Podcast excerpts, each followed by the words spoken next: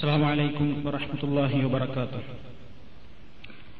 إن الحمد لله نحمده ونستعينه ونستغفره ونستهديه ونؤمن به ونتوكل عليه. ونعوذ بالله من شرور أنفسنا ومن سيئات أعمالنا. من يهده الله فلا مضل له ومن يضلل فلا هادي له. وأشهد أن لا إله إلا الله وحده لا شريك له. وأشهد أن محمدا عبده ورسوله. أرسله بالهدى ودين الحق ليظهره على الدين كله ولو كره المشركون. اللهم صل على محمد وعلى آل محمد كما صليت على إبراهيم وعلى آل إبراهيم. إنك حميد مجيد. اللهم بارك على محمد وعلى آل محمد كما باركت على إبراهيم وعلى آل إبراهيم.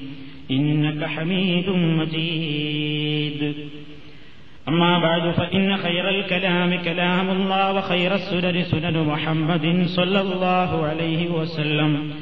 وشر الأمور محدثاتها وكل محدثة بدعة وكل بدعة ضلالة. يا أيها الذين آمنوا اتقوا الله حق تقاته ولا تموتن إلا وأنتم مسلمون. أعوذ بالله من الشيطان الرجيم. بسم الله الرحمن الرحيم. يا أيها الناس اعبدوا ربكم الذي خلقكم والذين من قبلكم لعلكم تتقون. الذي جعل لكم الأرض فراشا والسماء بناء وأنزل من السماء ماء وأنزل من السماء ماء فأخرج به من الثمرات رزقا لكم فلا تجعلوا لله أندادا وأنتم تعلمون സ്നേഹമുള്ള സഹോദരങ്ങളെ സുഹൃത്തുക്കളെ വളരെ പ്രധാനപ്പെട്ട വിശാലമായ രൂപത്തിൽ മനുഷ്യൻ മനസ്സിലാക്കുകയും പഠിക്കുകയും വിലയിരുത്തുകയും ചെയ്യേണ്ടുന്ന ഒരു വിഷയത്തിന് ഇന്ന് തുടക്കം കുറിക്കുകയാണ്. മുസ്ലിമീങ്ങൾ അവരുടെ ജീവനേക്കാളുപരി കാത്തുസൂക്ഷിക്കേണ്ടുന്ന ലാ ഇലാഹ ഇല്ലല്ലാഹു എന്നതിനെ സംബന്ധിച്ചാണ് ഏതാനും ക്ലാസുകളിലൂടെ ചില കാര്യങ്ങൾ വിശദീകരിക്കാൻ ഉദ്ദേശിക്കുന്നത്. ഒരു മനുഷ്യൻ അവന്റെ കർമ്മങ്ങൾ സ്വീകരിക്കുവാൻ അവന്റെ വിശ്വാസം സുദൃഢമായി തീരണം. ചാഞ്ചല്യമില്ലാത്ത വിശ്വാസത്തിന്റെ ഉടമയായിരിക്കണം അവൻ എന്ന് നമ്മൾ ധാരാളമായി വിശദീകരിക്കാറുള്ളതാണ്. അതില്ലെങ്കിൽ ആ വിശ്വാസം അടിത്തറയായിട്ടില്ലെങ്കിൽ മനുഷ്യന്റെ സകല കർമ്മങ്ങളും നഷ്ടമായി തീരും എന്നാണ് ഇസ്ലാമിന്റെ നിയമം. എത്ര വലിയ പ്രവർത്തനങ്ങൾ. ജനമനസ്സുകളിൽ സ്ഥാനം നേടാവുന്ന രൂപത്തിലുള്ള വലിയ വലിയ പ്രവർത്തനങ്ങൾ കാഴ്ചവെച്ചാലും ശരി. യഥാർത്ഥമായ ഈമാനും അതിന്റെ ഘടകങ്ങളും അടിത്തറയായിട്ടില്ലാത്ത മുഴുവൻ പ്രവർത്തനങ്ങളും ബാത്തിലാണ് വ്യർത്ഥമാണ് എന്നത് ഇസ്ലാമിന്റെ ഖണ്ഡിതമായ കാഴ്ചപ്പാടാണ്. അതുകൊണ്ടാണ് ഒരു മനുഷ്യന് ഇസ്ലാമിന്റെ കാര്യങ്ങൾ പഠിപ്പിക്കുമ്പോൾ വളരെ പ്രാധാന്യപൂർവം ലാ ഇലാഹ ഇല്ലല്ലാഹു വിശദീകരിക്കേണ്ടി വരുന്നത്.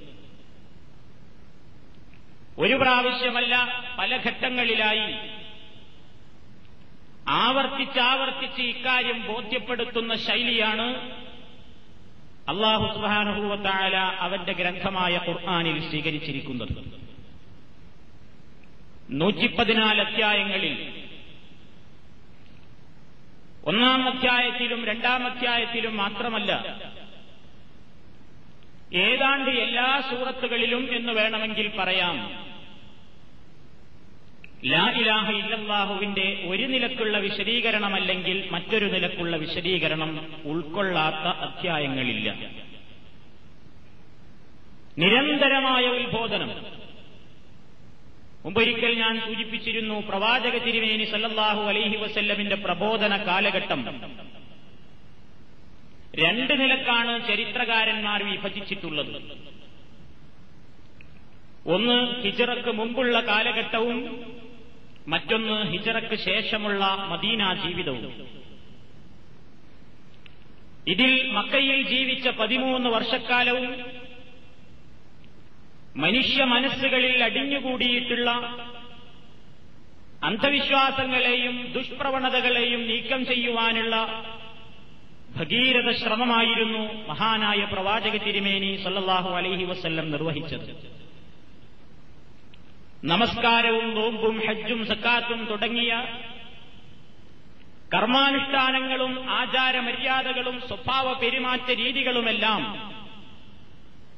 വിശദമാക്കപ്പെട്ടതും വിവരിക്കപ്പെട്ടതും മദീന ജീവിതത്തിൽ വെച്ചായിരുന്നു എന്ന് നമുക്കറിയാം.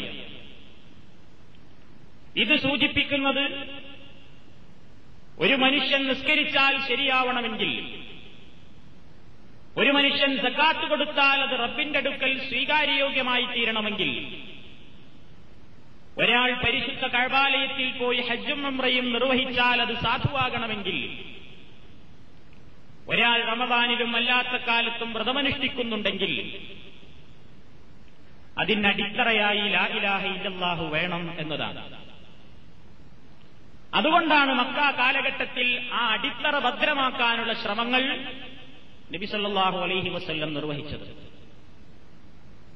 പ്രവാചകൻ പറയുകയുണ്ടായി അഫ്ദലു മാ ഖുൽതു അന വന്നബിയ്യൂന മിൻ ലാ ഇലാഹ ഇല്ലല്ലാഹ്. ഞാനും എന്റെ മുമ്പുള്ള എല്ലാവരും പറഞ്ഞ വാക്യങ്ങളിൽ ഏറ്റവും ശ്രേഷ്ഠമായത് ലാ ഇലാഹ ഇല്ലല്ലാഹു ആകുന്നു. ഈ ലാ ഇലാഹ ഇല്ലല്ലാഹുവിനെ വ്യക്തമായി മുസ്ലിമീങ്ങൾ മനസ്സിലാക്കണം. അല്ലെങ്കിൽ മുസ്ലിമിന്റെ സകല പ്രവർത്തനങ്ങളും ബാത്തിലായി പോകും. എത്ര വലിയ നല്ല മനുഷ്യനായിരുന്നിട്ടും പേരുള്ള വ്യക്തിയായിരുന്നിട്ടും കാര്യമില്ല. എത്ര നല്ല മനുഷ്യന്മാരോട് നല്ല സ്വഭാവത്തിൽ പെരുമാറുന്ന വ്യക്തിയായാലും പ്രയോജനമില്ല. കർമ്മങ്ങൾ സ്വീകരിക്കാൻ അടിത്തറയായി ലാ ഇലാഹ ശരിയാകണം. അതുകൊണ്ടാണ് ഈ ലോകം കണ്ട നല്ലവരിൽ നല്ലവനായ മനുഷ്യൻ അൽ അമീൻ എന്ന് ജനങ്ങൾ പുകഴ്ത്തിപ്പറഞ്ഞിരുന്ന സ്വഭാവത്തിന്റെ ഉടമ ഒരു ഉറുമ്പിനെ പോലും നോവിക്കാൻ മനസ്സില്ലാതെ കാരുണ്യത്തോടുകൂടെ ജീവിച്ചിരുന്ന ഒരു മനുഷ്യൻ ആ മനുഷ്യൻ അഭിസംബോധന ചെയ്തുകൊണ്ട് പരിശുദ്ധ ഖുർആൻ പറയുന്നു ഓലക്കത് ഊഹിയയിലേക്ക് വനിലല്ലദീനമിൻ കബിലിക്ക لئن أشركت ليحبطن عملك ولتكونن من الخاسرين താങ്കളോടും താങ്കൾക്ക് മുമ്പ് കഴിഞ്ഞുപോയിട്ടുള്ള മുഴുവൻ പ്രവാചകന്മാരോടും നാം വഹിയായി അറിയിച്ചിട്ടുണ്ട്. ലഇന്നശിറക്ത നീ ശിർക്ക് ചെയ്തു പോയാൽ ലയഹ്ബത്തന്ന അമലുക്ക നിന്റെ മുഴുവൻ അമലുകളും പൊളിഞ്ഞു പോകും. പൊളിഞ്ഞു പോകുമെന്നല്ല പൊളിഞ്ഞു പോവുക തന്നെ ചെയ്യും. ലയഹ്ബത്തന്ന സംശയിക്കണ്ട. വലത്തക്കൂനന്ന മിനൽ ഖാസിരീൻ ഏറ്റവും അധികം നഷ്ടപ്പെട്ട ആളുടെ കൂട്ടത്തിലായിരിക്കും നീ പെടുക. അപ്പൊ ഒരു മനുഷ്യൻ എല്ലാവരോടും നല്ല നിലക്കാണ് വർത്തിക്കുന്നത്. ആരെ കണ്ടാലും പുഞ്ചിരി പൊഴിക്കുന്ന മുഖം. അയാളുടെ സംസാരത്തിലോ പെരുമാറ്റത്തിലോ ആർക്കും ഒരു എതിർപ്പുമില്ല. നല്ലവനായ മനുഷ്യൻ ആർക്കും വന്നാട്ടിൽ അയാളെപ്പറ്റി ഒരു പരാതിയുമില്ല. അങ്ങനത്തെ മനുഷ്യനായതുകൊണ്ട് അള്ളാഹുവിന്റെ അടുക്കൽ പ്രയോജനമുണ്ടോ? അടിത്തറ നന്നല്ലെങ്കിൽ പ്രയോജനമില്ല എന്നല്ലേ ഏറ്റവും നല്ല മനുഷ്യനോട് അള്ളാഹുവിന്റെ ഈ പ്രഖ്യാപനം അറിയിക്കുന്നത്? ഏറ്റവും നല്ല സ്വഭാവത്തിന്റെ ഉടമയായ മുഹമ്മദ് നബിയോടാണ് പറയുന്നത്. താങ്കളോട് മാത്രമല്ല. താങ്കളുടെ മുൻഗാമികളായി മനുഷ്യരെ നേർവഴിയിലേക്ക് നയിക്കാൻ ഞാൻ നിയോഗിച്ചയച്ച മുഴുവൻ മനുഷ്യരോടും ഞാൻ വഹിയായി അറിയിച്ചു കൊടുത്തിട്ടുണ്ടായിരുന്നുവെന്ന ശിർക്ക് ചെയ്താൽ മുഴുവൻ അമലും ബാത്തിലാണ്. അതുകൊണ്ട് മനുഷ്യ ജീവിതത്തിൽ അവൻ കാര്യമായി പഠിക്കേണ്ടതും നന്നാക്കേണ്ടതും അവന്റെ വിശ്വാസമാണ്. അടിത്തറയുടെ സ്ഥാനമാണ് അതിനുള്ളത്. ഒരു ബിൽഡിംഗ് എടുക്കുമ്പോൾ അതിന്റെ അടിത്തറക്കാണ് വീര്യം. അത് നന്നായാൽ അതിന്മേൽ കെട്ടിപ്പടുക്കുന്ന മറ്റുള്ള പ്രവർത്തനങ്ങൾ ബലവത്തായിരിക്കും. ഇവിടെ ഈ വിശ്വാസത്തിന്റെ കാര്യവും അങ്ങനെ തന്നെയാണ്. അതുകൊണ്ട് മഹാന്മാരായ മുഴുവൻ പ്രവാചകന്മാരും മനുഷ്യരെ ആദ്യമായി ക്ഷണിച്ചത് ലായിലാഹയില്ലാഹുവിലേക്കായിരുന്നു പരിശുദ്ധ ഖുർആൻ ഓർമ്മപ്പെടുത്തി إلا نوحي إليه أنه لا إله إلا أنا فاعبدون താങ്കൾക്ക് മുമ്പ് ഒരൊറ്റ പ്രവാചകനെയും നാം അയച്ചിട്ടില്ല അദ്ദേഹത്തിന് നാം വഹി കൊടുത്തിട്ടല്ലാതെ എന്തറിയിച്ചിട്ടല്ലാതെ അന്നഹൂല ഇലാഹ ഇല്ല അന ഞാനല്ലാതെ ഒരു ഇലാഹില്ല. ഫഴുതൂൻ അതുകൊണ്ട് എന്നെ മാത്രം നിങ്ങൾ ആരാധിക്കുകയും. എല്ലാ പ്രവാചകന്മാരും മനുഷ്യരെ ക്ഷണിച്ചത് ആദ്യമായി അതിലേക്കാണ്.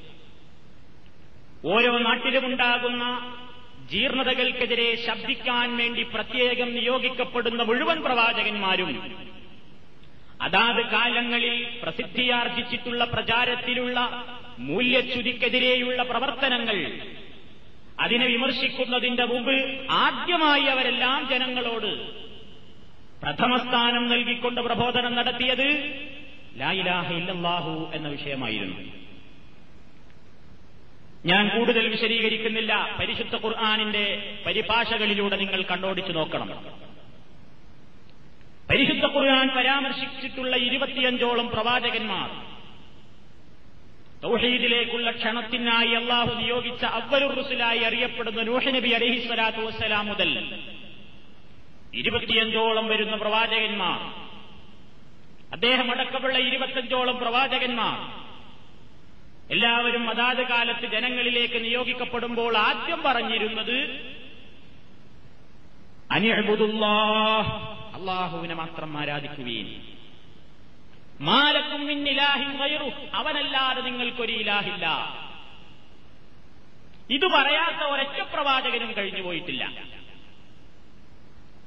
ഇസ്ലാമിന്റെ പ്രബോധനം നിർവഹിക്കാൻ വേണ്ടി മുആദർ റളിയല്ലാഹു തആലാഹുവിനെ പ്രവാചകനൊരിക്കൽ യമനിലേക്ക് അയക്കുകയുണ്ടായി. നബിസല്ലാഹു അലൈഹി വസല്ലം മുആദർ റളിയല്ലാഹു തആലാഹുവിനെ യമനിലേക്ക് അവിടെയുള്ള ക്രിസ്ത്യാനികളെ ഇസ്ലാമിലേക്ക് ക്ഷണിക്കാൻ വേണ്ടി നിയോഗിച്ചു വെക്കുകയാണ് അദ്ദേഹം നബി സല്ലല്ലാഹു അലൈഹി അദ്ദേഹത്തിന്റെ അദ്ദേഹത്തിന് ഉപദേശം കൊടുക്കുകയാണ്. താങ്കൾ ചെല്ലുന്നത് അലാ കിതാബി. വേദക്കാരായ ഒരു വിഭാഗം ആളുകളുടെ അടുത്തേക്കാണ് ഇസ്ലാമിനെ പ്രബോധനം ചെയ്യാൻ നിങ്ങൾ പോകുന്നത്. അതുകൊണ്ട്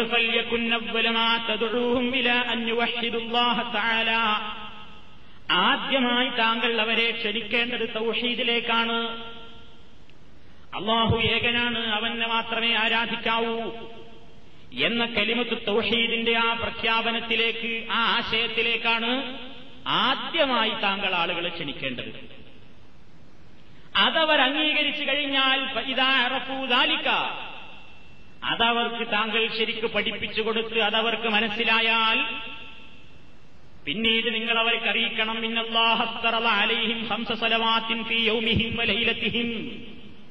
അള്ളാഹു അവർക്ക് ഒരു ദിവസത്തിൽ രാത്രിയിലും പകലിലുമായി അഞ്ചു നേരത്തെ നിർബന്ധ നമസ്കാരങ്ങൾ നിയമമാക്കിയിരിക്കുന്നു എന്ന് പറയുക.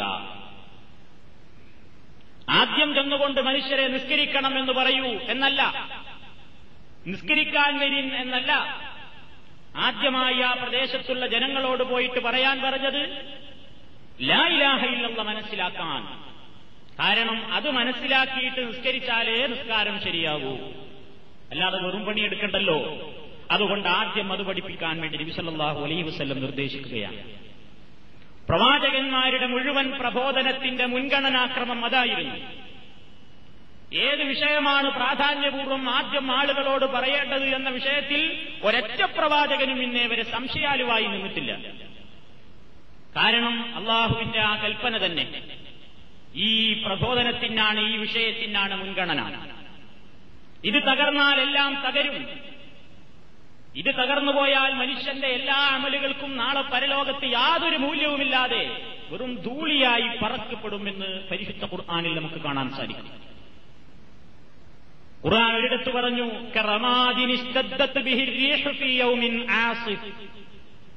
ശക്തമായ കൊടുങ്കാറ്റടിച്ചു വീശുമ്പോൾ ഭൂമിയുടെ ഒരു ഭാഗത്ത് അല്പം വെണ്ണീർ കൂമ്പാരമുണ്ടെങ്കിൽ അതുകൊണ്ട് വല്ല പ്രയോജനവുമുണ്ടോ? ആ വെണ്ണീർ അവിടെ കാണുമോ? ഇല്ല. ഇതുപോലെയാണ് മസലുല്ലദീന കഫറുവാഴ്മാലുഹും സത്യനിഷേധികളായ ആളുകളുടെ പ്രവർത്തനങ്ങൾ പരലോകത്തെത്തി നോക്കിയാൽ ഇതായിരിക്കും അവസ്ഥ. അതേപോലെ സൂറത്തുന്നൂറിൽ അള്ളാഹു വിശദീകരിച്ചു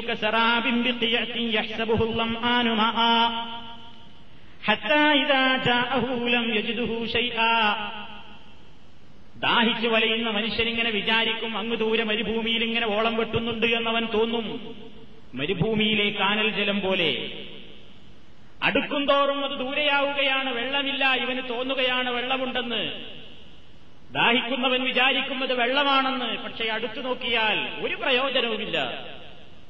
ഇതേപോലെയാണ് ലായിലാഹില്ലാഹു ശരിപ്പെടുത്താതെ കർമ്മങ്ങൾ ചെയ്ത് പരലോകത്തെത്തി നോക്കിയാൽ അതുകൊണ്ട് പ്രയോജനമുണ്ടാകാൻ വഴിയില്ല എന്നുള്ളാഹു വിശദീകരിച്ചു പക്ഷേ കൂട്ടത്തിൽ ഒരു കാര്യം നമ്മൾ മനസ്സിലാക്കണം. ഇത്ര പ്രാധാന്യപൂർവം പറയേണ്ടുന്ന ഈ വിഷയം അതെന്തിനു വേണ്ടി നമ്മൾ പ്രാധാന്യത്തോടുകൂടെ ഇപ്പോഴും പറഞ്ഞുകൊണ്ടിരിക്കുന്നു?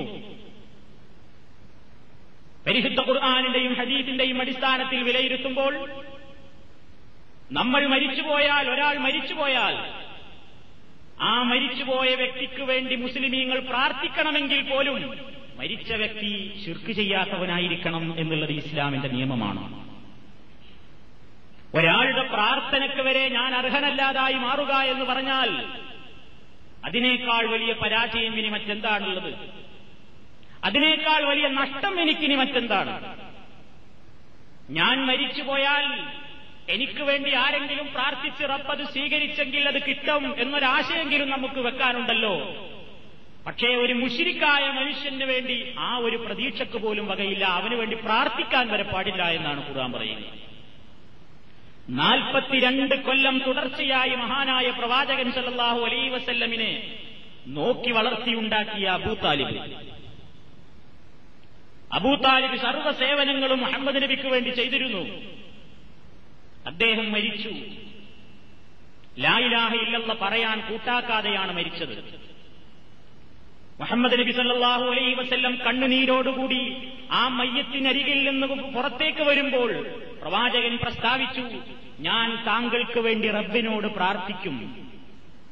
എന്നോട് പ്രാർത്ഥിക്കരുതേ എന്ന് അള്ളാഹു വിരോധിക്കാത്ത കാലത്തോളം ഞാൻ താങ്കൾക്ക് വേണ്ടി പാപമോചനത്തിനായി അള്ളാഹുവിനോട് പ്രാർത്ഥിച്ചുകൊണ്ടിരിക്കും എന്ന് മനസ്സിൽ പറഞ്ഞുകൊണ്ടാണ് നബിസല്ലാഹു അലൈഹി വല്ലം കണ്ണുനീരോടുകൂടെ ആ സദസ്സിൽ നിന്ന് ഇറങ്ങിയത് ഉടനെ വരുന്നു ആയത്ത് പ്രാർത്ഥിക്കാൻ പാടില്ല മാ കാനലിൻ നബി വല്ലദീന ആമനു أن يستغفروا للمشركين ولو كانوا أولي قربى من بعد ما تبين لهم أنهم أصحاب الجحيم ما كان للنبي ഒരു നബിക്ക് പോലും പാടില്ല വല്ലതീന അമനു ആ നബി പഠിപ്പിച്ച ദീനുൽ ഇസ്ലാമിന്റെ ആദർശം കൊണ്ട് ജീവിക്കുന്ന മുസ്ലിമീങ്ങൾക്കും മുഅ്മിനീങ്ങൾക്കും പാടില്ല നബിക്കും നബിയുടെ അനുയായികൾക്കും എന്ന് പറഞ്ഞാൽ മുഴുവൻ മുസ്ലിമീങ്ങൾക്കും ഹറാമാണ് എന്താ ഹറാമ എന്ന് പറയുന്നത് അയ്യസ്തഗ്ഫിറൂ അവർ പടച്ചവനെ ഈ വ്യക്തിക്ക് നീ പൊറത്തു കൊടുക്കണമേ എന്ന് ഇസ്തിഗ്ഫാറിന് ചോദിക്കാൻ പോലും പാടില്ല. ലിൽ മുഷിരിക്കീന ശിർക്ക് ചെയ്ത മുഷിരിക്കീങ്ങൾക്ക് വേണ്ടി മുഷിരിക്കുകളായിക്കൊണ്ട് മരിച്ചുപോയ ആളുകൾക്ക് പടച്ചവനെ അദ്ദേഹത്തിന്റെ പാപം നീ പുറത്തു കൊടുക്കണമേ എന്ന് പ്രാർത്ഥിക്കാൻ വരെ പാടില്ല. വലൗക്കാനൂലി കുർബ ഈ പ്രാർത്ഥിക്കുന്നവന്റെ വളരെ അടുത്ത ബന്ധുവാണ് മരിച്ചുപോയിട്ടുള്ളതെങ്കിലും പാടില്ല. പരിശുദ്ധ ഖുർആാനിന്റെ ഈ പ്രഖ്യാപനം. നബിസല്ലാഹു അലൈഹി വസ്ല്ലമിന് സ്വന്തം അബൂത്താലിബ് മരിച്ച അവസരത്തിലാണ് ഈ ആയത്ത് അവതരിക്കുന്നത്. ഒരാളുടെ പ്രാർത്ഥനയ്ക്ക് വരെ ഞാൻ യോഗ്യനല്ലാതായി മാറുക. മറ്റൊരാൾക്ക് വേണ്ടി ഞാൻ പ്രാർത്ഥിച്ചാൽ എന്റെ പ്രാർത്ഥനയ്ക്കൊരു വിലയുമില്ലാതായി മാറുക. അതിനും ഇതാണ് കാരണം. നമ്മൾ ഒരാൾക്ക് വേണ്ടി പ്രാർത്ഥിച്ചാൽ ആ പ്രാർത്ഥന സ്വീകരിക്കട്ടെ. അതിന് ഈ പ്രാർത്ഥിക്കുന്നവനും ഈ ഒരു വിഷയത്തിൽ അവൻ യോഗ്യനല്ലെങ്കിൽ അവന്റെ പ്രാർത്ഥനക്കും അള്ളാഹുവിന്റെ അടുക്കൽ വിലയില്ല. നിബിസല്ലാഹു അലൈഹി വസല്ലം നമുക്ക് പറഞ്ഞിരുന്നു ഒരു വിഷയത്തിൽ മാമിൻ റജുലിൻ ഫയഖൂമു അലാ അർബഊന റജുലൻ ലാ ബില്ലാഹി ഇല്ലാ ഫീഹി. മുസ്ലിം. ഏതെങ്കിലും ഒരു മനുഷ്യൻ മരണപ്പെട്ടു എന്നിട്ട് അദ്ദേഹത്തിന്റെ ജനാസയിൽ നമസ്കാരത്തിന് വേണ്ടി നാൽപ്പതോളം ആളുകൾ പങ്കെടുക്കുന്നു. എങ്ങനത്തെ നാൽപ്പതാളായിരിക്കണം നിസ്കരിക്കേണ്ടത്? മുസ്ലിമീങ്ങളായ പോരാ. ലായുശിരിക്കൂനമില്ല അള്ളാഹുവിൽ ഒന്നിനെയും പങ്കുചേർത്തിട്ടില്ലാത്ത യഥാർത്ഥ ദൗഹീദ് ഉൾക്കൊണ്ടിട്ടുള്ള നാൽപ്പതാൾ പ്രാർത്ഥിച്ചാൽ മാത്രം ഫീഹി. ആ മയ്യത്തിന്റെ വിഷയത്തിൽ ഇവർ അള്ളാഹുവിനോട് നടത്തുന്ന അപേക്ഷ അള്ളാഹു സ്വീകരിക്കും. അപ്പൊ ഞാനൊരാൾക്ക് വേണ്ടി പ്രാർത്ഥിച്ചാൽ ആ പ്രാർത്ഥന എന്നിൽ നിന്ന് സ്വീകരിക്കണമെങ്കിലും ഇനി ഞാൻ മരണപ്പെട്ടു പോയാൽ മറ്റൊരാൾ എനിക്ക് വേണ്ടി പ്രാർത്ഥിച്ചെങ്കിൽ ആ പ്രാർത്ഥനയുടെ ഉപകാരം എനിക്ക് കിട്ടണമെങ്കിലും എന്റെ ലായിലാഹ ഇല്ലെന്ന ശരിയാകണം. ഇല്ലെങ്കിൽ ആരെനിക്ക് വേണ്ടി കരഞ്ഞു തകർന്നിട്ടും പതിനായിരങ്ങൾ പ്രാർത്ഥിച്ചിട്ടും പ്രയോജനമില്ല. അത് ഇസ്ലാമിന്റെ നിയമമാണ്. അതേപോലെ തന്നെ ഇനി പരലോകത്തെത്തിയാൽ മനുഷ്യൻ ആഗ്രഹിക്കുന്ന ഒരു കാര്യമാണ് ഷഫാഴത്ത് കിട്ടണം. മഹാനായ പ്രവാചകൻ സല്ലാഹു അലൈഹി വസ്ല്ലം നടത്തുന്ന ശുപാർശ എനിക്കും കിട്ടണമേ എന്ന് പ്രാർത്ഥിക്കുന്നവരാണ് നമ്മൾ. അങ്ങനെ ശഫാഴത്ത് കിട്ടാൻ ആ ശുപാർശയിൽ ഉൾപ്പെടാൻ വേണ്ടി നബി സല്ലാഹു അലൈഹി വസ്ല്ലം തന്നെ ഒരു ഉപാധി നിശ്ചയിച്ചു. പ്രവാചകൻ പറയുന്നു എന്റെ മുമ്പുള്ള എല്ലാ പ്രവാചകന്മാർക്കും അള്ളാഹു ഓരോ പ്രാർത്ഥനകൾക്ക് അവസരം നൽകിയിരുന്നു. ഉത്തരം തീർച്ചയായും കൊടുക്കാമെന്നേറ്റ പ്രാർത്ഥനകൾ. എനിക്ക് കിട്ടിയ അവസരം ഞാനത് പരലോകത്തേക്ക് വേണ്ടി നീട്ടിവെച്ചിരിക്കുകയാണ്. ആ ശപായത്തുണ്ടല്ലോ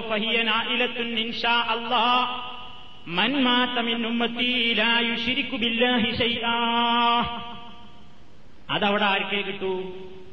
മൻ മാത്ത മരിച്ചുപോയവൻ ഏത് നിലയ്ക്ക് ലായുശിരിക്കുമില്ലാഹി അള്ളാഹുവിൽ ഒന്നിനെയും പങ്കു പങ്കുചേർക്കാതെ മരിച്ചുപോയവന് മാത്രമേ യഥാർത്ഥ തൗഷീദ് ഉൾക്കൊണ്ട മനുഷ്യന് മാത്രമേ പരലോകത്തെ എന്റെ ശുപാർശയിലും ഉൾപ്പെടാൻ സാധിക്കുകയുള്ളൂ.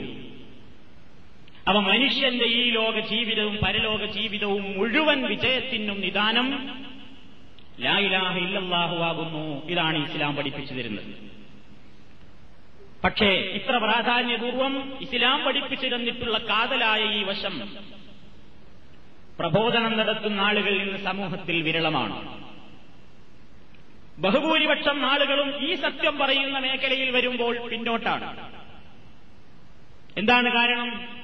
ലോക ചരിത്രമെടുത്ത് പരിശോധിച്ചു നോക്കിയാൽ എക്കാലത്തും പ്രവാചകന്മാര് മറ്റു വിഷയങ്ങളൊക്കെ പറയുമ്പോൾ കേട്ടിരുന്ന ജനത ലായിലാഹ ഇല്ലെന്ന വിശദീകരിക്കുമ്പോൾ കുഴപ്പമുണ്ടാക്കിയിട്ടുണ്ട്. നബിസല്ലാഹു അലൈഹി വസല്ലമിന്റെ തന്റെ ചരിത്രം അതാണ്. അൽ അമീൻ എന്ന് വിശേഷിപ്പിച്ചിരുന്നു പ്രവാചകനെ എന്ന് നമുക്കറിയാം. മക്കയിലുണ്ടായിരുന്ന ആ മുഷിരിക്കീങ്ങൾക്കിടയിൽ കാഫറുകൾക്കിടയിൽ തന്റെ ഇടത്തോടുകൂടി നല്ല സ്വഭാവത്തോടുകൂടി വളർന്നു വന്നിരുന്ന മുഹമ്മദ് സല്ലാഹു അലൈഹി വസല്ലം. ആ പ്രവാചകനായിരുന്നു അവരുടെ കണ്ണിലുണ്ടി തർക്കമുണ്ടായാൽ വരെ അവരിൽ നേതാക്കന്മാരും പ്രായം ചെന്ന വൃദ്ധന്മാരും ഒക്കെയുണ്ടായിട്ടും മുഹമ്മദ് നബി സല്ലാഹു അലൈ വസല്ലമിനെയാണ് അവർ തർക്കം തീർക്കാനുള്ള മധ്യസ്ഥനായി കണ്ടിരുന്നത്. അങ്ങനെയൊക്കെ അൽ അമീൻ എന്ന് പുകഴ്ത്തി പറഞ്ഞിരുന്ന ആ പ്രവാചകൻ ഒരിക്കൽ സഫാ കുന്നിന്റെ മുകളിൽ കയറിക്കൊണ്ട് ജനങ്ങളെ എല്ലാവരും വരൂ. മുഴുവൻ മനുഷ്യരെയും അദ്ദേഹം ക്ഷണിച്ചു. എല്ലാ ആളുകളെയും അദ്ദേഹം ക്ഷണിച്ചു തന്റെ അടുത്തേക്ക്. കേട്ടവർ കേട്ടവർ ഓടിക്കൂടി. മുഹമ്മദാണല്ലോ വിളിക്കുന്നത് അവൻ വിളിക്കുന്നത് എന്തായാലും വെറുതെയാവില്ല. എന്തെങ്കിലും ഒരു പ്രത്യേക കാര്യമില്ലാതെ വിളിക്കില്ല. എല്ലാവരും ആ കുന്നിന്റെ മുകളിലേക്ക് ഓടിക്കയറി. പോകാൻ കഴിവില്ലാത്തവർ പ്രതിനിധിയെയെങ്കിലും വിട്ടുകൊണ്ട് ആ വിളിക്കുത്തരം നൽകി. കാരണം അവർ അത്രയധികം സ്നേഹിക്കുന്ന നല്ലൊരു മനുഷ്യനാണ് വിളിക്കുന്നത് വരൂ ജനങ്ങളെ. വിഷയം പറഞ്ഞിട്ടില്ലായിരുന്നു. എല്ലാവരും ഓടിക്കൂടി പ്രവാചകന്റെ ചുറ്റും ഇങ്ങനെ നിൽക്കുമ്പോൾ ആ നിശബ്ദമായ അന്തരീക്ഷത്തിൽ നബി സല്ലല്ലാഹു അലൈഹി വസല്ലം ചോദിച്ചു ജനങ്ങളെ ഞാൻ നിങ്ങളോടൊരു കാര്യം പറഞ്ഞാൽ നിങ്ങൾ അംഗീകരിക്കുമോ? ഓ തീർച്ചയായും അംഗീകരിക്കും. താങ്കൾ ഞങ്ങളോട് നല്ലതേ പറയൂ. താങ്കൾ ഞങ്ങളുടെ ഗുണകാംക്ഷിയാണ്.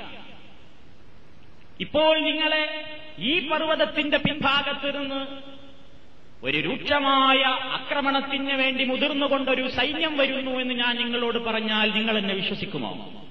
പിന്നെ വിശ്വസിക്കാതെ നീ മാന്യനാണ് മാന്യന്റെ പുത്രനാണ് മാന്യന്റെ പുത്രന്റെ പുത്രനാണ്. ഞങ്ങൾക്കതിൽ ഒരു സംശയവുമില്ല പറഞ്ഞോളൂ. എങ്കിൽ ഞാൻ നിങ്ങളോട് മറ്റൊരു കാര്യം പറയട്ടെ. ഈ ജീവിതത്തിന്റെ ശേഷം മറ്റൊരു ജീവിതമുണ്ട്. അവിടെയുള്ള വിജയത്തിന്റെ നിദാനം നിങ്ങളിൽ നീ ചെയ്തുകൊണ്ടിരിക്കുന്ന മുഴുവൻ അന്ധവിശ്വാസങ്ങളെയും മാറ്റിവെച്ചുകൊണ്ട് മുഴുവൻ ആരാധനകളും ഒരേ ഒരു ഇലാഹായ അള്ളാഹുവിലേക്ക് മാത്രം തിരിക്കലാകുന്നു. ലാ ഇലാഹ ഇല്ലല്ലാ ഉടനെ വരുന്നു മറുപടി തബ്ബങ്ങൾ. അലിഹാദ ജമാഴ്ത്തന നാശം മുഹമ്മദേ നിനക്ക്. അബൂലഹബാണത് പറഞ്ഞത്. നാശം മുഹമ്മദേ നിനക്ക് നീ നശിക്കട്ടെ. അലിഹാദ ജമാഴ്ത്തന ഇത് പറയാനാണോ നീ ഞങ്ങളെ ഇങ്ങോട്ട് വിളിച്ചു വരുത്തിയത്? വിപ്ലവം ആരംഭിക്കുകയാണ്. നല്ല നിലയ്ക്ക് നിന്നിരുന്ന ഒരു മഹല്ല് നമ്മുടെ ഭാഷയിൽ പറഞ്ഞാൽ നല്ല നിലയ്ക്ക് നടന്നു പോന്നിരുന്ന ഒരു മഹല്ല്. അവിടെ ഒരു കുഴപ്പക്കാരൻ രംഗത്ത് വരുന്നു. അവരുടെ ഭാഷയിൽ വേണ്ടാത്തത് പറഞ്ഞ ഒരു ചെറുപ്പക്കാരൻ രംഗത്ത് വരുന്നു. നബിസല്ലാഹു അലൈഹി വസ്ല്ലം അത് പ്രഖ്യാപിച്ചു. രൂക്ഷമായ എതിർപ്പുകൾ കോലാഹലങ്ങൾ ശബ്ദങ്ങൾ ഒന്തും തള്ളും. ആളുകൾ പിരിഞ്ഞുപോയി. അതൊരു ചർച്ചാവിഷയമായി നാടൊട്ടാകെ. ഓരോ കുടുംബങ്ങളിലും ഈ ചർച്ചകൾ നടക്കാൻ തുടങ്ങി. അത് പറഞ്ഞ പ്രവാചകൻ സല്ലാഹു അലൈഹി വസല്ലമിന്റെ പേരിൽ പിന്നീട് ആ നാട്ടിൽ പ്രചരിച്ചതെന്തായിരുന്നുവെന്നോ? വളരെ നയത്തോടുകൂടെ മാത്രം സംസാരിക്കുന്ന ആ പ്രവാചകൻ. ഒരാളെയും ചീത്ത പറയാത്ത പ്രവാചകൻ. ആരുടെയും മനസ്സ് നോവിക്കാതെ സംസാരിക്കാനും പ്രബോധനം നടത്താനും അറിയാവുന്ന ലോകം കണ്ട ഏറ്റവും നല്ല പ്രബോധകൻ. എല്ലാ നയങ്ങളും മനസ്സിലാക്കിയിട്ടുള്ള നല്ലവനായ മനുഷ്യൻ. ആ മനുഷ്യൻ ജനങ്ങൾക്ക് ഉപകാരപ്രദമായ ഈ ഒരു സത്യം തുറന്നു പറഞ്ഞു എന്നതിന്റെ പേരിൽ ആ നാട്ടിൽ ആ പ്രവാചക തിരുമേനിക്കെതിരെ കേൾക്കേണ്ടി വന്ന ആരോപണങ്ങൾ എന്തായിരുന്നുവെന്നോ ലോകത്തുള്ള മുഴുവൻ പ്രബോധകന്മാരും തൗഹീദ് പറഞ്ഞാൽ കേൾക്കേണ്ടി വരുന്ന ആരോപണം തന്നെ. അവർ പറഞ്ഞു നബിയോട് അൻതല്ലതി ഫറത്ത ജമാഅത്തന ആലിഹത്തന മുഹമ്മദേ നീ എന്ത് ചെയ്തു വന്നോ ഈ നാട്ടിൽ? ഐക്യത്തോടുകൂടെ ജീവിച്ചിരുന്ന നമ്മുടെ ഈ മഹല്ലിൽ ഈ രാജ്യത്ത് നീ ഭിന്നിപ്പുണ്ടാക്കി. അതാണ് അതിന്റെ അർത്ഥം. ഫറക്കത്ത ജമായത്തന ഞങ്ങളുടെ ഐക്യത്തെ നീ തകർത്തു. കുടുംബത്തിൽ ബാപ്പയും മക്കളും തമ്മിൽ ജ്യേഷ്ഠനും അനുജനും തമ്മിൽ ഭാര്യയും ഭർത്താവും തമ്മിൽ എളാപ്പയും മൂത്താപ്പയും തമ്മിൽ കുടുംബങ്ങൾ തമ്മിൽ നല്ല നിലയ്ക്ക് ഒരേ വിശ്വാസത്തിലും ഒരേ ആചാരത്തിലും നടന്നു പോന്നിരുന്ന ഒരേ ആരാധനാ കേന്ദ്രത്തിന് ചുറ്റും ആരാധന നിർവഹിച്ചിരുന്ന നല്ല രൂപത്തിൽ അങ്ങുമിങ്ങും എല്ലാ പ്രശ്നങ്ങൾക്കും സഹകരിച്ചു പോന്നിരുന്ന ആളുകൾക്കിടയിൽ നിന്റെ ഈ ലായിലാഹയിലുള്ളയുടെ പ്രഖ്യാപനമുണ്ടല്ലോ. അത് ഭിന്നിപ്പിന്റെ വിത്ത് പാകിയിരിക്കുന്നു അതുകൊണ്ട് നീ ഞങ്ങളുടെ ഐക്യം തകർത്തവനാണ് ഐക്യത്തിന് വേണ്ടി നിയോഗിക്കപ്പെട്ട മഹാനായ പ്രവാചകന്റെ മുഖത്ത് നോക്കി.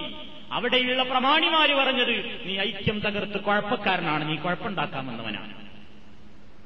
രണ്ടാമതായി പറഞ്ഞതെന്താവ സബ്ബബ് താലിഹത്തന.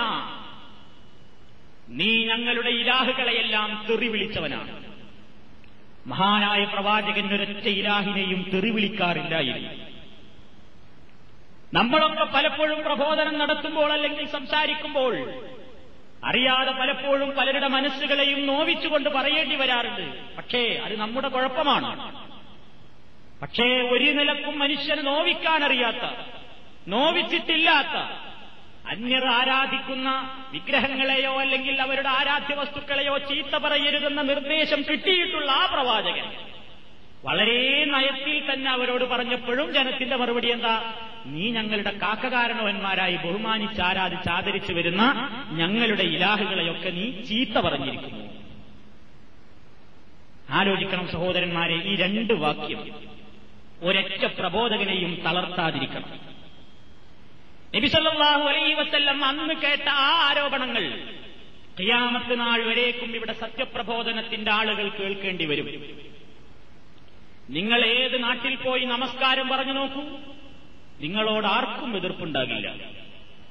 ഇസ്ലാമിന്റെ സാമ്പത്തിക ശാസ്ത്രം സുന്ദരമായി വരച്ചു കാണിച്ചു നോക്കൂ. ദാരിദ്ര്യ നിർമ്മാർജനത്തിനിതാ ഇസ്ലാം പറഞ്ഞ പദ്ധതി. സമഗ്രമായ ഇസ്ലാമിന്റെ സാമ്പത്തിക ജീവിതം സാമ്പത്തിക ശാസ്ത്രം ഉൾക്കൊണ്ടുകൊണ്ട് ജീവിക്കാൻ പ്രസംഗിച്ചു നോക്കൂ. മുഴുവൻ ആളുകൾക്കും നിങ്ങളുടെ കയ്യടി കിട്ടും. നിങ്ങൾക്ക് അവരുടെ നിങ്ങൾക്ക് കയ്യടി കിട്ടും. പ്രോത്സാഹിപ്പിക്കും. നല്ല പ്രസംഗമായിരുന്നു എന്ന് പറയും. പ്രസംഗിക്കട്ട ഒരാളോട് ക്ഷണിച്ചാലും ശരിയാ നിങ്ങൾ പറയുന്നത്. നല്ല കാര്യമാണല്ലോ പറയുന്നത് എന്ന് പറയും. റമദാനിന്റെ മഹത്വം പ്രസംഗിച്ചു നോക്കൂ. ഹജ്ജിന്റെയും ഉംറയുടെയും ഒക്കെ കാര്യങ്ങൾ പറഞ്ഞു നോക്കൂ. എതിർപ്പുണ്ടാകില്ല. പക്ഷേ ലായിലാഹ ഇല്ലല്ല. അള്ളാഹുവിന്റെ പ്രവാചകന്മാർ പഠിപ്പിച്ചു തന്നതുപോലെ നിങ്ങളൊന്ന് അല്പം വളരെ നയത്തോടുകൂടെ തന്നെ സംസാരിച്ചു നോക്കൂ. എന്തായിരിക്കും പ്രതികരണം? ഇതേ പ്രതികരണമായിരിക്കും. നീ ഈ മഹല്ലത്തിൽ കുഴപ്പമുണ്ടാക്കാൻ വരേണ്ടതില്ല. നീ ഞങ്ങളുടെ മദ്രസ രണ്ടാക്കാൻ നോക്കണ്ട. നീ ഞങ്ങളുടെ പള്ളി രണ്ടാക്കാൻ നോക്കണ്ട. ഒരുമിച്ച് ജീവിക്കുന്ന ഞങ്ങളുടെ കുടുംബങ്ങളിലെ കുട്ടികൾക്കിടയിൽ നീ കുഴപ്പമുണ്ടാക്കാൻ ശ്രമിക്കരുത്.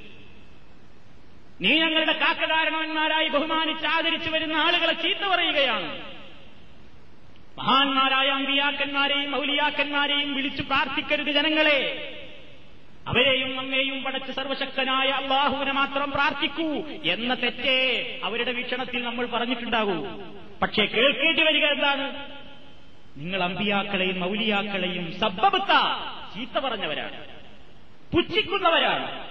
അവർക്ക് വിലയില്ലെന്ന് പറയുന്നവരാണ്. അവരെ ഇടിച്ചു താഴ്ത്തിയവരാണ്. അവരുടെ കഴിവുകളെ കുറച്ച് കാണിക്കുന്നവരാണ്. ഈ ആരോപണമായിരിക്കും. അതുകൊണ്ട് ആശ്വസിക്കുക. ആര് ഈ ആരോപണങ്ങൾ കേട്ടാലും ഇതെന്റെ നേതാവ് അഷ്റഫുൽ ഹൽക്ക് മുഹമ്മദ് മുസ്തഫ സല്ലാഹു അലൈഹി വസല്ലം പുഞ്ചിരിയോടുകൂടെ അവിടുത്തെ പ്രബോധിത സമൂഹത്തിൽ നിന്ന് കേട്ടാതെ വാക്യം തന്നെയാണ് ഞാനും കേട്ടിട്ടുള്ളത് എന്ന് സമാധാനിക്കുക.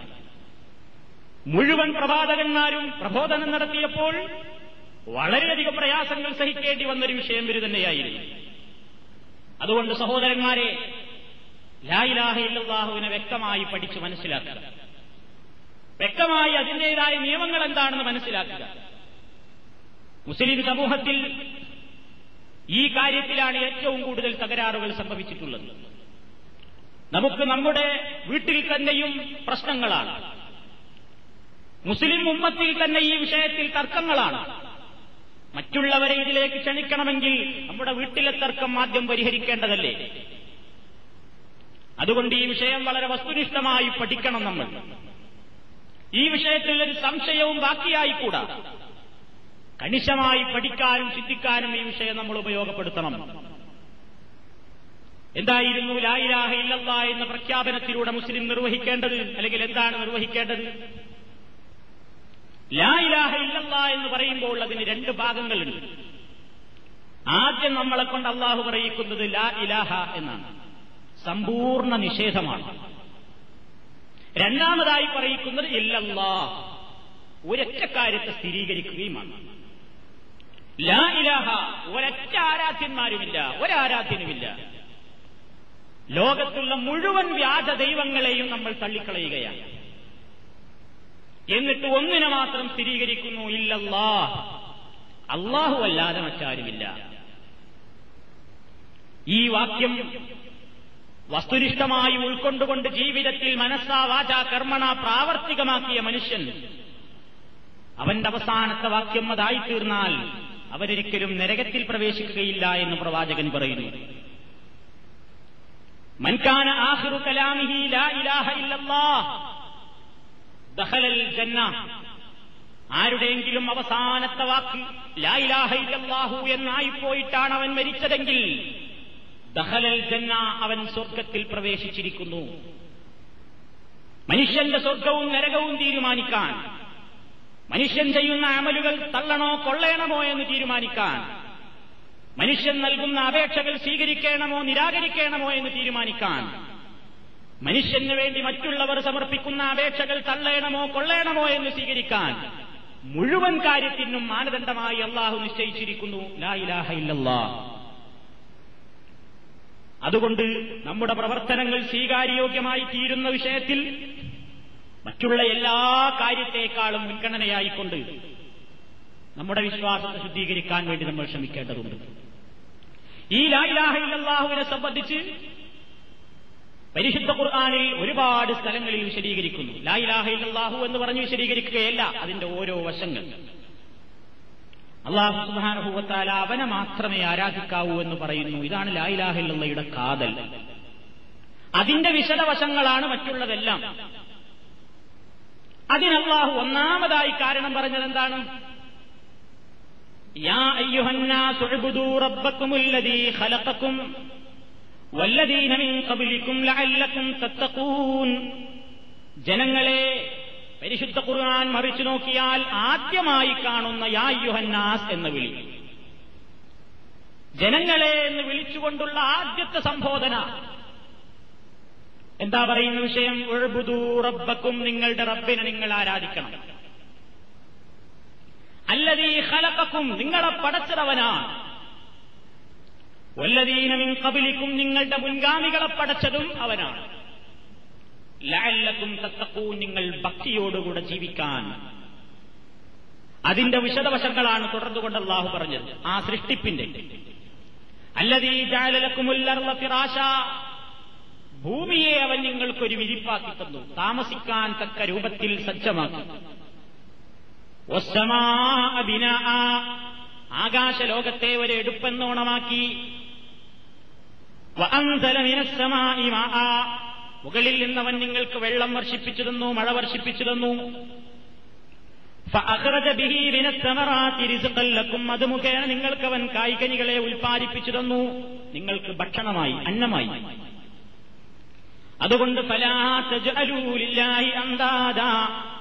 നിങ്ങൾ അള്ളാഹുവിന് ഒരിക്കലും സഭന്മാരെ സങ്കല്പിക്കരുത് സ്വീകരിക്കരുത് നിശ്ചയിക്കരുത്. നിങ്ങൾ അറിവുള്ളവരായിരിക്കും. നിങ്ങൾ അറിവുള്ളവരായിരിക്കെ എന്ന് അള്ളാഹു പറഞ്ഞതെന്താ? നേരത്തെ പറഞ്ഞ കാര്യങ്ങളിലൊന്നും പഠിച്ചവനല്ലാത്ത മറ്റാർക്കും പങ്കില്ലെന്ന സത്യം നിങ്ങൾക്കറിയാമല്ലോ. നിങ്ങളെ പടച്ചത് മുൻ മനുഷ്യരെയെല്ലാം പടച്ചത് ഭൂമിയെ സജ്ജമാക്കിയത്. ആകാശലോകത്തെ സജ്ജീകരിച്ചത്. മഴ വർഷിപ്പിക്കുന്നത്. അത് മുഖേന കൃഷിയുടെ ഉൽപാദനം. ഇവയിലൊക്കെ ഈ പ്രപഞ്ചത്തിൽ മറ്റൊരു ശക്തിക്കും പങ്കില്ലെന്ന യാഥാർത്ഥ്യം നിങ്ങൾക്കറിയില്ലേ? അത് അറിവുള്ളവരാണല്ലോ നിങ്ങൾ. അതിനെ നിഷേധിക്കുന്നവരല്ലല്ലോ. അതുകൊണ്ട് അറിഞ്ഞുകൊണ്ട് നിങ്ങൾ ഫലാത്ത അരൂലില്ലാഹി അന്താത നിങ്ങൾ അള്ളാഹുവിനൊരിക്കലും സമന്മാരെ നിശ്ച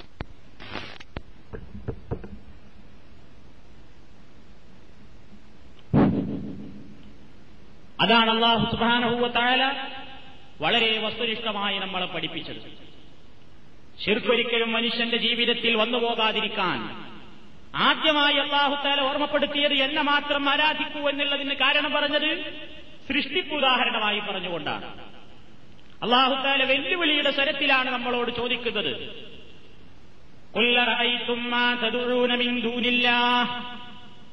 അറൂനി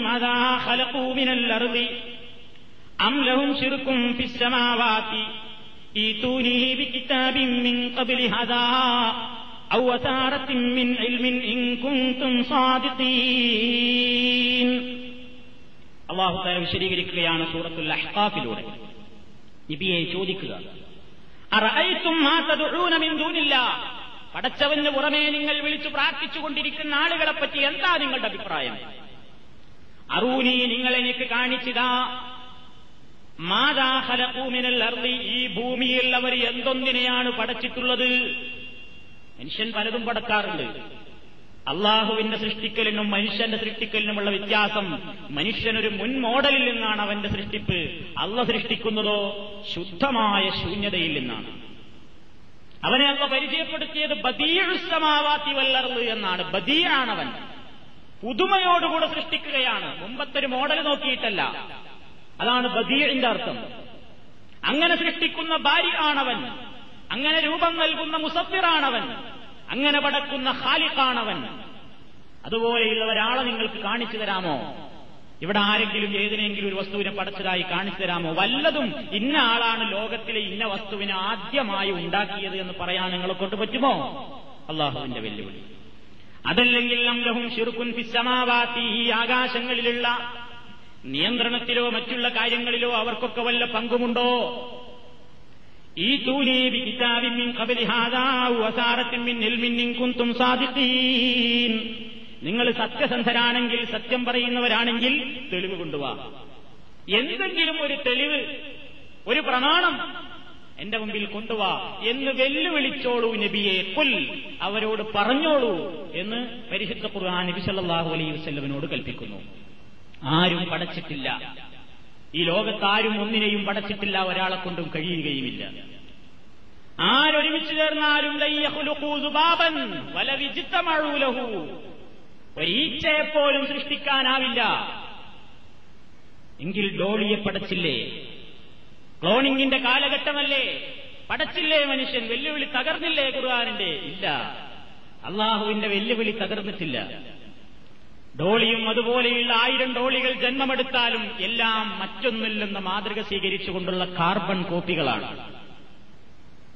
മറ്റൊന്നിന്റേതായ ഏതിൽ നിന്നാണോ സ്വീകരിച്ചതെങ്കിൽ അതേ കണ്ണ് അതേ മൂക്ക് അതേ നിറം അതേ സ്വഭാവങ്ങൾ പുതുമയുള്ള സ്വഭാവങ്ങളിലൂടെ ശുദ്ധശൂന്യതയിൽ നിന്ന് സൃഷ്ടിക്കാനാവില്ല.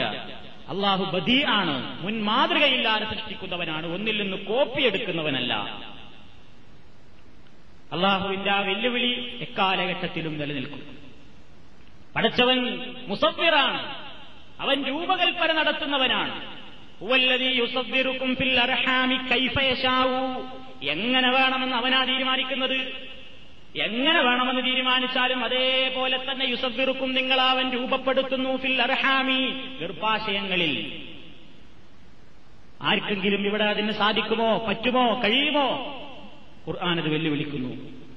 അള്ളാഹു അവനെ മാത്രം ആരാധിക്കണം എന്ന് പറഞ്ഞതിന് ഖുർആാനിന്റെ ഏതാണ്ട് എല്ലാ സ്ഥലങ്ങളിലും ഒന്നാമത്തെ ന്യായമായി അള്ളാഹു ആവശ്യപ്പെട്ടത് ഞാനാണ് പടച്ചവൻ എന്ന് പറഞ്ഞുകൊണ്ടാണ്.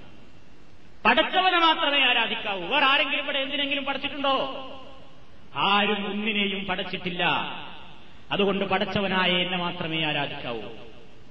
മുഴുവൻ കാര്യങ്ങളും നിയന്ത്രിച്ചുകൊണ്ടിരിക്കുന്ന ഭൂമിയുടെ ആകാശത്തിന്റെ എല്ലാത്തിന്റെയും മുഴുവൻ കാര്യങ്ങളിലും ഒരാൾക്കും ഒരു പങ്കില്ല എന്ന് മനസ്സിലായി കഴിഞ്ഞാൽ നിങ്ങൾ എന്നെ മാത്രമേ ആരാധിക്കാവൂ. ഇതാണ് ഇസ്ലാം മനുഷ്യരോട് ആവശ്യപ്പെട്ടിട്ടുള്ളത്. പക്ഷേ ബഹുഭൂരിപക്ഷം ജനങ്ങളുടെയും അവസ്ഥ എന്താണ്? അവരിതെല്ലാം അറിഞ്ഞുകൊണ്ട് എതിരെ പ്രവർത്തിക്കുന്നവരാണ്. സൂറത്ത് യൂസുഫിൽ അള്ളാഹു വിശദീകരിക്കുന്നു.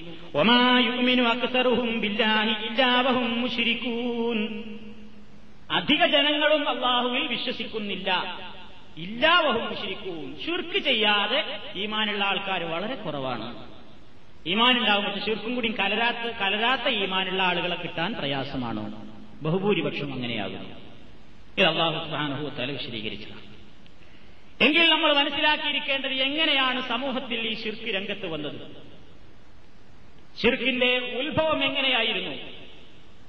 പരിശുദ്ധ ഖുർആാനിൽ എടുത്തു പരിശോധിച്ചു നോക്കിയാൽ ജനങ്ങളിൽ ഷിർക്കിന്റെ തുടക്കമുണ്ടായത് നൂഹ് നബി അലൈഹി സ്വലാത്തു വസ്സലാം നിയോഗിക്കപ്പെടുന്ന ആ കാലഘട്ടത്തിലാണ്. അവിടെ നിന്നാണ് ഷിർക്കിന്റെ ഉത്ഭവം ഉണ്ടായത്. എന്തായിരുന്നു അവർക്കിടയിലുണ്ടായ ശിർക്ക്? പരിശുദ്ധ ഖുർആൻ വിശദീകരിക്കുന്നു. ജനങ്ങളൊക്കെ ഒറ്റക്കെട്ടായിരുന്നു ആദ്യകാലത്ത്. കാനന്നാസു ഉമ്മത്തൻ വാഹിദത്തൻ വമുൻദിരീൻ ജനങ്ങളെല്ലാം ഒരൊറ്റ സമുദായമായിരുന്നു. അങ്ങനെ പിന്നീട് അവർക്കിടയിൽ തർക്കമുണ്ടായി. അപ്പോഴാണ് അള്ളാഹു അമ്പിയാക്കന്മാരെ സന്തോഷവാർത്ത അറിയിക്കുന്നവരും താക്കീര് നടത്തുന്നവരുമായ ഉപശ്ശിരീങ്ങളും മുന്തിരീങ്ങളുമായി അയച്ചത്. ആദം നബി അലഹി സ്വലാത്തു വസ്സലാമിന്റെയും നബി അലഹി സ്വലാത്തു വസ്സലാമിന്റെയും കാലഘട്ടത്തിങ്ങൾക്കിടയിൽ പത്ത് നൂറ്റാണ്ടിന്റെ വ്യത്യാസമുണ്ടായിരുന്നു എന്നാണ് ചരിത്രത്തിൽ കാണുന്നത്. ഇബിൻ അബ്ബാസ് റളിയല്ലാഹു തആല എന്ന് പറയുന്നു കാന ബൈന നൂഹ് വ ആദം അശറത്ത് ഖുറൂൻ കുല്ലുഹും അലാ ശരീഅത്തിൻ മിനൽ ഹഖ് فاختلفوا فبعث الله النبيين مبشرين ومنذرين തഫ്സീർ ഖബരിയിൽ നമുക്ക് കാണാൻ സാധിക്കും ഇബ്നു ജരീർ റഹ്മത്തുള്ളാഹി അലൈഹി പറയുന്നു ആദമിന്റെയും നൂഹിന്റെയും ഇടക്ക് പത്ത് തലമുറകൾ കഴിഞ്ഞുപോയി കുല്ലുഹും അലാ ശരീഅത്തിൻ മിനൽ ഹഖ് സത്യസന്ധമായ ജീവിതമായിരുന്നു അവർക്കിടയിൽ അഭിപ്രായ വ്യത്യാസം വിശ്വാസരംഗത്ത് വന്നു തുടങ്ങിയപ്പോൾ നൂഹ്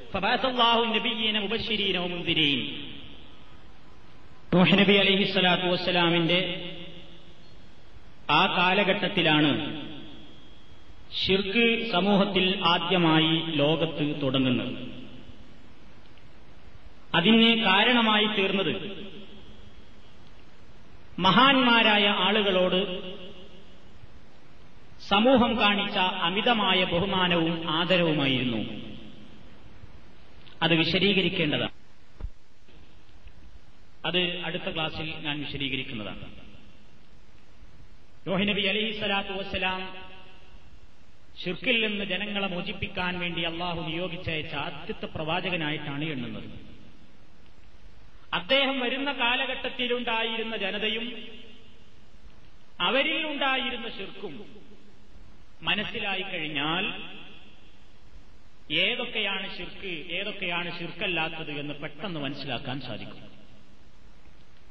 ഏതൊരു വിഷയവും മനസ്സിലാവുക അതിന്റെ നേരെ വിപരീതം മനസ്സിലാകുമ്പോഴാണ്.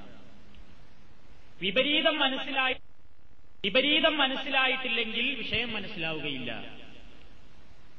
അതുകൊണ്ട് നൂഹനബി ഏത് ജനതയെയാണ് നന്നാക്കാൻ വന്നത്? ആ വരുന്ന കാലഘട്ടത്തിലെ ജനങ്ങൾക്കുള്ള കുഴപ്പം എവിടെയായിരുന്നു? എന്തിനെയാണ് അവർ നിഷേധിച്ചിരുന്നത്? എന്തിനെയാണ് അവർ അംഗീകരിച്ചിരുന്നത്? ഏത് ഭാഗത്താണ് അവർക്ക് അള്ളാഹുവിലുള്ള വിശ്വാസത്തിൽ തകരാറ് സംഭവിച്ചത്? അത് മനസ്സിലാക്കിയാൽ അതേപോലെ തന്നെ പ്രവാചക കാലത്തുള്ള ജനങ്ങളുടെ ശിർക്കും മനസ്സിലാക്കിയാൽ വിഷയം വളരെ വ്യക്തമായി ലളിതമായി നമുക്ക് മനസ്സിലാക്കുവാൻ സാധിക്കും. അങ്ങനെ തൗഹീദ് മനസ്സിലാക്കാൻ കാര്യങ്ങൾ വ്യക്തമായി ഗ്രഹിക്കുവാൻ. സംശയമില്ലാത്ത ലാ ഇലാഹ ഇല്ലാഹുവിന്റെ അനുയായികളായി മാറാൻ അള്ളാഹു നമുക്ക് തോഫീക്ക് നൽകുമാറാകട്ടെ. സ്നേഹമുള്ള